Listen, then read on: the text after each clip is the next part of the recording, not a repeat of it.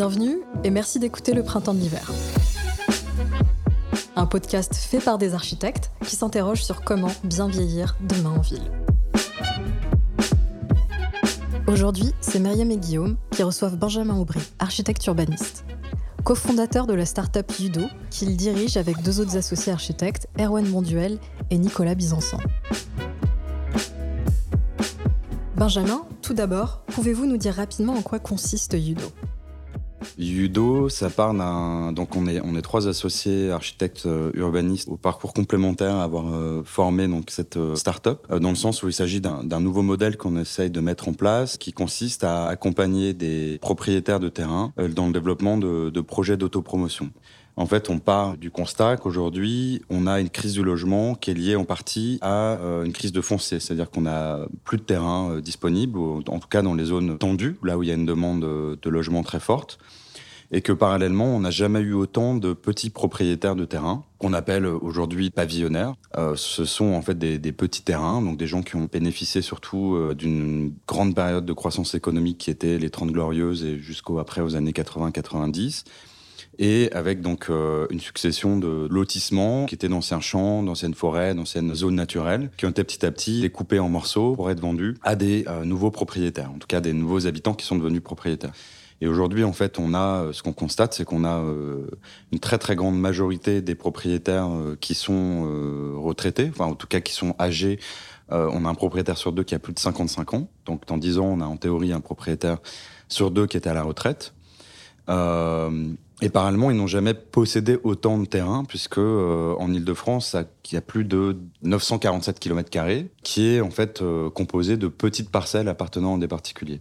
Et notre constat, c'était de dire euh, ces personnes ont, ont de nouveaux besoins, une maison sur deux qui est en état de sous-occupation, euh, les enfants sont partis, donc les propriétaires se retrouvent tout seuls euh, dans leur maison. Et parallèlement, donc ça génère de nouveaux besoins, des besoins de peut-être d'adaptation de l'habitat, aussi des besoins de complément de revenus. On sait que les retraites sont petites et qu'il y a une vraie problématique par rapport à ce manque de, de budget, en tout cas de financement. Et du coup, l'occasion en fait d'avoir un, une propriété, c'est aussi de se dire, mais, tiens, est-ce que si j'investissais sur mon propre terrain, si je faisais une petite opération de promotion, ça me permettrait d'avoir un complément de revenu, de pas forcément habiter seul, de, d'adapter mes, mon logement à mes besoins, et puis aussi, euh, éventuellement, de bien préparer la transmission de mon bien, puisqu'on sait qu'une maison individuelle, c'est pas forcément aujourd'hui euh, accessible pour tous, que ça peut être plus intéressant de transformer ça en plusieurs appartements ou, ou de faire une petite opération qui permet après de transmettre quand on a plusieurs enfants. Donc voilà, il y a un peu toutes ces, ces questions. Et donc en fait, le, le principe de Yudo, c'est en fait d'accompagner ses propriétaires dans le développement d'un projet immobilier avec tout ce que ça comporte comme problématique, c'est-à-dire euh, quels sont mes droits à construire, quelles sont les possibilités que j'ai euh, en matière de programmation sur mon terrain, euh, quel euh, financement, comment je finance, c'est-à-dire est-ce que je fais un prêt, est-ce que je fais une vente, est-ce que voilà, toutes ces questions-là. Et donc là, on est là pour vraiment en fait centraliser toutes ces informations et l'accompagner dans ses choix.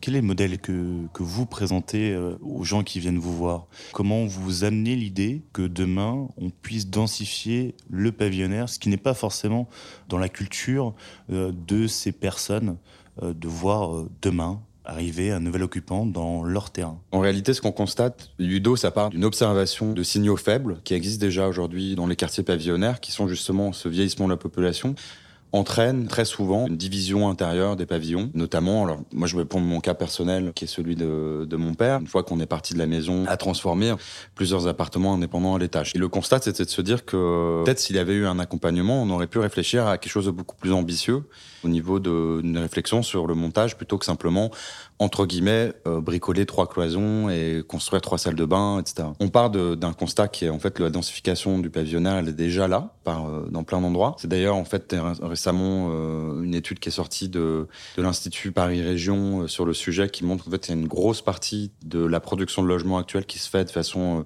euh, non planifiée, c'est-à-dire dans les tissus, par renouvellement, par division, par euh, division parcellaire, mais aussi beaucoup par division euh, à l'intérieur des pavillons, par, parfois démolition, reconstruction, mais sans que ce soit dans un planifié. Et donc nous, le constat qu'on, qu'on a fait, c'était de se dire tous ces petits propriétaires, aujourd'hui, il leur manque un service. Il leur manque vraiment quelque chose qui puisse les accompagner dans ces démarches-là, au lieu de simplement bricoler. Ils sont très demandeurs. Enfin, Il y en a plein qui sont conscients en fait euh, du potentiel qu'ils ont sur leur terrain, qui ont conscience qu'avoir un terrain dans le Grand Paris et à l'époque dans laquelle on est, où il y a une forte demande de logement, où il y a une crise, enfin en tout cas une crise du logement, nombre d'entre eux sont conscients en fait qu'ils ont quelque chose sous les pieds, euh, mais ils savent pas du tout comment s'y prendre. Et après justement tout l'objet de notre travail, ça va être de les accompagner avec tout un tas de propositions qui soient sur mesure, en leur proposant différents montages, sur le plan juridique, mais aussi sur le plan financier, sur le plan architectural, sans faire de la maîtrise d'œuvre pour autant, mais en fait plutôt en amont en fait d'un maître d'œuvre, c'est-à-dire la volumétrie globale, et puis donner un coût très euh, global de combien ça vous coûterait, donc comment on peut financer ça, euh, par quels moyens juridiques, par quels moyens euh, euh, financiers. Et c'est vraiment ça l'objet en fait de, de notre travail, ça va être de préparer une sorte de cahier des charges en fait, euh, par la suite, euh, qui va être après donner à un architecte partenaire et puis éventuellement d'autres, d'autres types de partenariats dans d'autres secteurs. Est-ce que vous pensez à développer euh, une stratégie spécifique à destination des populations vieillissantes ? Il y a déjà l'enjeu euh, du financement, c'est-à-dire que quand on a des propriétaires âgés, en fait, euh, avoir un emprunt, c'est pas toujours euh, possible. Euh, après, sur le fond, je pense que ça dépend. On a imaginé à un moment donné qu'on puisse euh, faire des programmes ou des choses spécifiques. Je pense que c'est encore possible. Mais je pense que ça dépend vraiment de, de chaque propriétaire. Parce qu'on a des gens qui sont plus ou moins ouverts à l'idée de partage, d'autres qui le sont beaucoup moins, qui préfèrent vraiment maintenir leur indépendance, qui sont plus intéressés par exemple par le, le, le côté financier ou le côté complément de revenus. Notre objectif, c'est vraiment de maintenir une sorte d'adaptation à chaque situation. En fait, ce vieillissement de la population, c'est plutôt l'occasion éventuellement de, de penser à la transmission, de se dire comment est-ce que des gens qui ont bénéficié d'un, d'un moment aussi de redistribution des richesses assez important peuvent aussi avoir un rôle pour les futures générations. Par rapport à cette question de, de transmission du patrimoine, sur la base de votre expérience, de quelle manière et à quelle fréquence ? Est-ce que c'est un argument qui revient lorsque vous discutez avec les propriétaires ? C'est souvent des propriétaires qui ont des enfants. Et donc, il y a la question un petit peu de savoir comment euh, j'anticipe euh, mes vieux jours et comment j'anticipe euh, bah, ma disparition euh, pour faire en sorte que mes enfants euh, puissent bénéficier aussi de, du patrimoine que j'ai construit. Après, je pense que nous, ce qu'on essaie de faire, c'est aussi faire prendre conscience aux, aux gens du potentiel qu'ils ont et de, du bienfait qu'ils peuvent faire aussi à la société à travers le fait de posséder un terrain et de, de construire eux-mêmes quelque chose. On en a certains pour qui c'est important, pour qui cet aspect euh, social est justement euh, un peu à l'origine même du processus. Mais encore une fois, ça dépend vraiment de, de chacun, parce qu'aujourd'hui, on travaille... Euh, notre cible principale reste les propriétaires âgés, mais en fait, on peut aussi travailler avec des, des jeunes acquérants euh, qui se disent euh, comment je peux optimiser ce que je viens d'acheter, euh, étant donné que voilà, je sais euh, que j'ai quelque chose un peu sous les pieds, je peux en faire quelque chose. Je pense que c'est principalement, dans un premier temps, au niveau des enfants, de leurs propres enfants. Est-ce que dans votre modèle, vous dissociez le droit de propriété du droit du, du sol ? Non, à proprement parler, non, parce qu'en fait, on croit beaucoup avec Yudo à créer à terme en fait, un peu des faubourgs de demain. C'est-à-dire comment un, un petit propriétaire va faire construire un petit immeuble de deux logements, trois logements, quatre logements ou plus. Au début, il va peut-être le garder en location. Et c'est justement au moment de la transmission que les choses se passent. C'est-à-dire qu'on a une scission, ça se transforme en copropriété. Quand on regarde, par exemple, la ville de Paris, on avait une majorité d'indivisions auparavant, c'est-à-dire des propriétaires qui avaient bâti un immeuble de rapport, pour aujourd'hui arriver à cinquante-cinq pour cent de copropriété. C'est-à-dire que petit à petit, en fait, la, la, les immeubles ont été vendus à la découpe, ce qui a permis une forme de redistribution de la richesse. Du coup, on croit plutôt à une redistribution par euh, le fait de construire euh, beaucoup, enfin de construire plus, et puis petit à petit, après, de redistribuer dans le temps. Et c'est un petit peu euh, l'idée qu'on a. Moi, je pense que la problématique qu'on a surtout, c'est qu'on ne construit pas assez, ou en tout cas, on n'a pas assez de logements à disposition. Il faut optimiser, certes, le parc bâti, il faut peut-être construire un petit peu plus aux endroits où on en a besoin. Donc, c'est principalement aussi peut-être un, un sujet de, de manque d'offres par rapport à la demande. Et du coup, la problématique que ça peut poser, c'est qu'au début, ça va peut-être fonctionner, on va peut-être avoir des logements moins chers grâce à ce système, mais qu'au fur et à mesure, bah, quand on aura toujours dix personnes pour, euh, pour un logement, euh, les prix vont... Moi, ce que je crains, c'est dans le cas que les prix se remettent à, à terme à un niveau équivalent de ce que les gens pourront financer. C'est-à-dire on va regarder jusqu'à combien ils peuvent mettre euh, dans le logement par rapport à leur capacité de financement. Je suis, moi, je suis pas sûr que ce soit vraiment la solution miracle telle qu'on a tendance à le dire. Je pense plutôt que la solution, ce serait de s'inscrire dans comment est-ce qu'on fait en sorte que l'offre euh, réponde à la demande Et en s'appuyant sur une vraie analyse du foncier, la pénurie de foncier, elle s'explique en grande partie parce qu'on a trop consommé pendant le dernier siècle.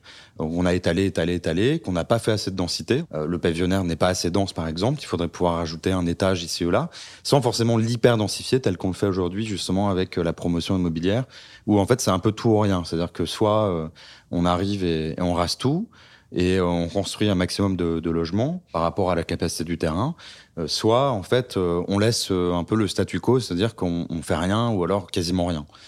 Et la vraie problématique, ce serait de pouvoir remettre un peu euh, la ville en dynamique en s'appuyant sur un vrai constat, donc une vraie analyse de à qui appartient le foncier et comment on fait en sorte que ces gens qui possèdent le foncier euh, se mobilisent pour pouvoir créer du logement sans forcément euh, leur demander de vendre pour démolir derrière. Et je crois que la vraie solution à la crise du logement, en tout cas euh, à cette problématique, ça doit plutôt de, de réveiller la ville telle qu'elle existe et de la, la faire évoluer à partir de ce qu'elle est, quoi. Votre modèle permet de tester des modes de cohabitation, qu'ils soient intergénérationnels ou non. Est-ce que vous avez eu l'occasion euh, de l'observer, euh, de le mettre en œuvre ? Et si oui, quelles ont été les, les difficultés, au contraire les facilités à mettre ça en place ? Alors, on n'était pas encore. Donc en fait, là, on est en train plutôt de débroussailler toutes les problématiques que ça peut poser, euh, de voir quelles solutions on peut apporter. En fait, je pense que les, les propriétaires qui en travaillent sont quand même conscients de ça. Ceux qui sont âgés euh, sont plutôt justement enthousiasmés à l'idée de faire quelque chose de bien. L'autre aspect, c'est qu'il n'y a pas forcément, par contre, une volonté de tout mélanger et soudainement, on va tout partager, et cetera. Je pense qu'il y a une volonté d'indépendance, c'est culturel, c'est important pour que les gens se sentent autonomes, indépendants, mais qu'en même temps, ça n'empêche pas d'avoir des voisins avec qui ils peuvent partager quelque, quelque chose, quoi. Mais en fait, on a fait une exposition donc, qui était une première expérimentation justement de, de, de ce modèle. En tout cas, le, l'exposition qu'on avait faite avait vocation à montrer qu'il y avait un marché, entre guillemets, qu'il y avait, euh, que le pavillonnaire n'était pas le, le cliché qu'on peut généralement lui attribuer, c'est-à-dire de pur individualisme, de euh, NIMBY justement, euh, c'est-à-dire « not in my backyard », que, en fait, on a... Si on vient les chercher, en fait, il y a énormément de, de personnes qui seraient ouvertes à l'idée de construire quelque chose. Et euh, ça a permis en fait, de montrer un peu l'étendue des possibles, en mettant derrière évidemment les moyens. Et donc parmi ces, ces projets, il y avait euh, un projet qui était euh, avec un jardin partagé, c'est-à-dire sur une surélévation du, du garage euh, destiné à faire deux appartements. Et euh, les propriétaires maintenaient leur, euh, leur maison, peut-être une petite réhabilitation. Et du coup là, il y a vraiment quelque chose qui se passait parce que chacun a son indépendance. Et en même temps, il y a cet endroit où voilà, on a des propriétaires qui étaient très accueillants, euh, qui aiment bien un peu partager. Et donc voilà, c'était aussi une occasion pour eux en se disant euh, on se remet dans un nouveau projet, c'est assez excitant, c'est assez enthousiasmant. Donc j'imagine que vous avez eu beaucoup de discussions et d'échanges avec ces, ces propriétaires. Est-ce que vous avez observé certaines tendances euh, chez les propriétaires seniors ? Par exemple, qu'est-ce qu'on veut maintenir absolument ? euh, Qu'est-ce qui est non négociable ? Et qu'est-ce qui, au contraire, reste euh, voilà, un champ de négociation possible pour la transformation de, de cet habitat ? Je pense qu'il faut, euh, je le disais, une indépendance, pouvoir euh, être autonome, euh, avoir en fait un logement entier. Hein. Je pense que c'est, c'est aussi simple que ça, c'est-à-dire que c'est au moins euh, leur chambre, euh, salle de bain, cuisine euh, indépendante. Il y a peut-être euh, une chose importante qui est aussi de pouvoir accueillir. Est-ce que c'est l'occasion pour eux de prendre en compte cette future perte d'autonomie ? Est-ce que c'est une idée en fait, de, d'améliorer à la fois aussi son confort personnel ou vraiment de transmettre pour son enfant ? C'est un peu l'un et l'autre. C'est pas toujours prioritaire. Après, sur l'adaptation, ils y pensent un peu. Bah, en fait, il y en a pas mal pour qui c'est pas tant un sujet. Mais parfois, ce qu'on essaie de proposer, c'est justement de faire un logement de plein pied pour eux, pour anticiper ces sujets-là. Donc éviter qu'ils aient à monter des marches. Donc il y en a qui sont conscients de ça. Après, ce qu'il faut dire, c'est que pour le moment, c'est vrai que les propriétaires à qui on travaille, c'est plutôt dans l'anticipation de leur vieillesse. C'est-à-dire qu'ils ne sont pas encore retraités, ou en tout cas, ils seront peut-être retraités dans deux à trois ans. Donc ce n'est pas forcément trop un sujet sur le coup. Ils sont plutôt sur euh, un projet de développement patrimonial. Après, il y en a, ça peut être accueillir une partie de le, leur famille. Par exemple, on a un propriétaire euh, donc, qui a besoin d'accueillir son papa. Donc là, en effet, il y a une question de, de programme euh, avec une douche à l'italienne, et cetera, pour pouvoir euh, l'accueillir. Mais pour eux-mêmes, en fait, c'est pas tant une question qui, re, qui ressort beaucoup, étonnamment. Alors, est-ce que le fait de densifier sa propriété est vu comme un moyen aussi de, de sociabiliser, de créer de nouveaux types d'interactions au sein même de la propriété ? C'est, c'est encore une fois très variable. On est en train de poser un permis de construire sur lequel, justement, il y a plutôt la volonté d'une très grande indépendance. Pas vis-à-vis, euh, une volonté voilà, de, de, de chacun un peu chez soi. D'autres sont plus ouverts à cette idée. Mais quand même, je pense que c'est, c'est pour ça qu'en fait, nous, on croit vraiment que ça peut être quelque chose qui peut former des, de l'habitation euh, plus classique, entre guillemets, qu'on ne va pas forcément tendre vers, euh, vers du partage. Après, ça dépend vraiment. On a des propriétaires aujourd'hui dans une commune à, à proximité de Paris qui sont au contraire extrêmement euh, enthousiasmés par l'idée de, euh, de partager, d'ouvrir, euh, de retrouver des, des lieux communs. Mais il y a une chose, nous, euh, à laquelle on est plutôt attachés, c'est de finalement, de se dire, on peut faire du logement euh, classique, enfin, entre guillemets, des T un, des T deux, des T trois, et qu'aujourd'hui, c'est plutôt euh, le frein à ça, ce qui nous pousse peut-être plutôt à aller vers euh, des, des formes de partage, euh, c'est des questions de la réglementation, qui fait que ça devient, ça peut être très compliqué de faire euh, deux ou trois logements indépendants pour des raisons réglementaires, par exemple, de place de parking. Euh, un logement égale une place de parking, même si on est euh, dans la première couronne parisienne, alors qu'on est que, on sait qu'a priori, euh, l'avenir est plutôt euh, sans, sans voiture, avec moins de voitures. Donc ça, c'est un blocage. Donc ça, c'est, c'est ce genre de choses aussi qui peut amener à réfléchir à des solutions alternatives de type euh, euh, logement partagé, et cetera, qui fait qu'on n'est pas forcément contraint par ce type de réglementation. Et encore, on ne peut pas encore vraiment tirer de conclusion là-dessus, parce qu'il y a, c'est un flou juridique euh, sur ces sujets, euh, notamment au niveau des P L U, ça n'existe pas, le logement partagé. Quand vous parlez de logement partagé, est-ce que c'est une propriété qui est partagée entre donc deux propriétaires ou euh, c'est un propriétaire mais avec l'exploitation du bien avec deux foyers familiaux ? euh, Si vous voulez, au niveau réglementaire, que ce soit un propriétaire ou deux ou trois, ça n'a pas d'importance. Le P L U ne, ne considère pas ça par rapport aux au propriétaires, aux locataires, mais c'est plutôt le logement euh, type. Je vais prendre un exemple. On était donc sur l'expérimentation à Arcueil, sur l'idée d'un un endroit avec un logement partagé entre la propriétaire et deux unités pour des étudiants, donc deux studios. On voulait justement faire au début des, des logements vraiment indépendants. Et puis il s'avère que, bon, du point de vue du P L U, la parcelle était vraiment trop petite pour pouvoir mettre une deuxième place de parking et qu'on était donc dans l'impossibilité de faire le, le projet tel qu'on aurait voulu le faire. C'est-à-dire un programme avec une entrée indépendante, et parfois, bah là, ils se croisent. Du coup, on est plutôt parti sur cette réflexion sur, euh, tiens, est-ce qu'on pourrait imaginer un logement partagé auquel, finalement, la, pour lequel la propriétaire était plutôt favorable, en tout cas, euh, avec un, un certain nombre de conditions qui auraient été de conserver euh, son indépendance, au moins pouvoir accueillir euh, chez elle sans forcément avoir euh, des étudiants euh, qui soient toujours là. Donc là, c'était plutôt l'idée de faire quelque chose de déporté, donc euh, qui puisse être une salle commune, et puis une entrée commune, parce que, euh, en fait, au niveau du P L U, a priori, ce qui définit un logement, c'est euh, l'entrée. Donc voilà, c'était plutôt des réflexions là-dessus, et puis les discussions avec euh, la mairie ont été, ah oui, mais euh, pour vraiment prouver que c'est un logement commun, il faudrait qu'il n'y ait qu'une seule cuisine.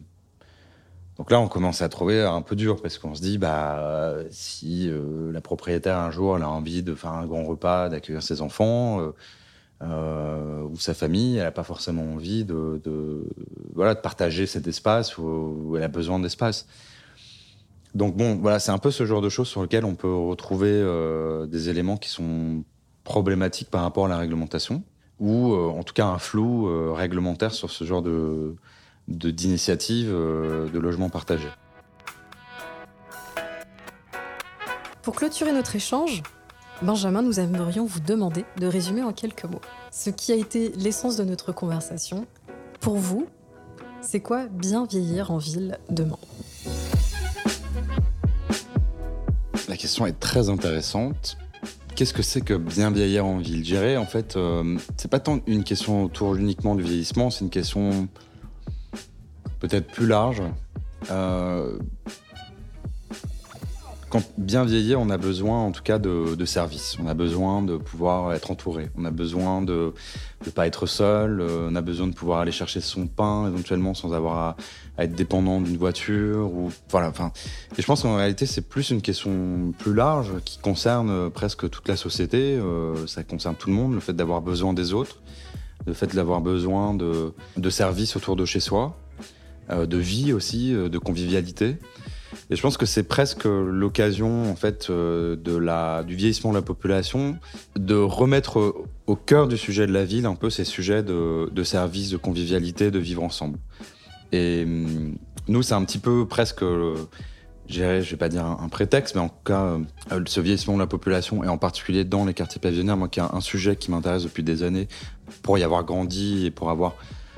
pas dire souffert, mais en tout cas euh, manqué, euh, adolescent ou enfant, d'un petit peu de vie dans le quartier et du fait de toujours dépendant euh, de transport, euh, tête, euh, le bagnole, et cetera. Se dire que finalement, ce vieillissement en, qui entraîne de nouveaux besoins entraîne un besoin de partage. Euh, et du coup, qui devient une opportunité pour fabriquer euh, la ville et remettre un peu de, de convivialité, de, de vivre ensemble dans des quartiers périurbains qui ont été construits sur l'individualité et sur euh, le besoin avant tout de se, s'isoler ou en tout cas de, de, de, de posséder sa maison, son jardin, son truc. Et finalement, c'est euh, bien vieillir, ça peut être l'occasion de... Bah de se dire que c'est intimement lié à la ville, que c'est intimement lié euh, à, à vivre ensemble avec les autres, en fait. Et du coup, euh, pour moi, c'est un peu ça, c'est-à-dire que c'est vraiment... Euh, c'est une occasion pour faire un urbanisme demain, euh, beaucoup plus euh, axé autour de, du service, euh, et de, de, de la mixité, euh, de population, en tout cas de, de génération, de, de, de convivialité, en somme. Merci Benjamin, c'était Myriam et Guillaume pour le Printemps de l'Hiver.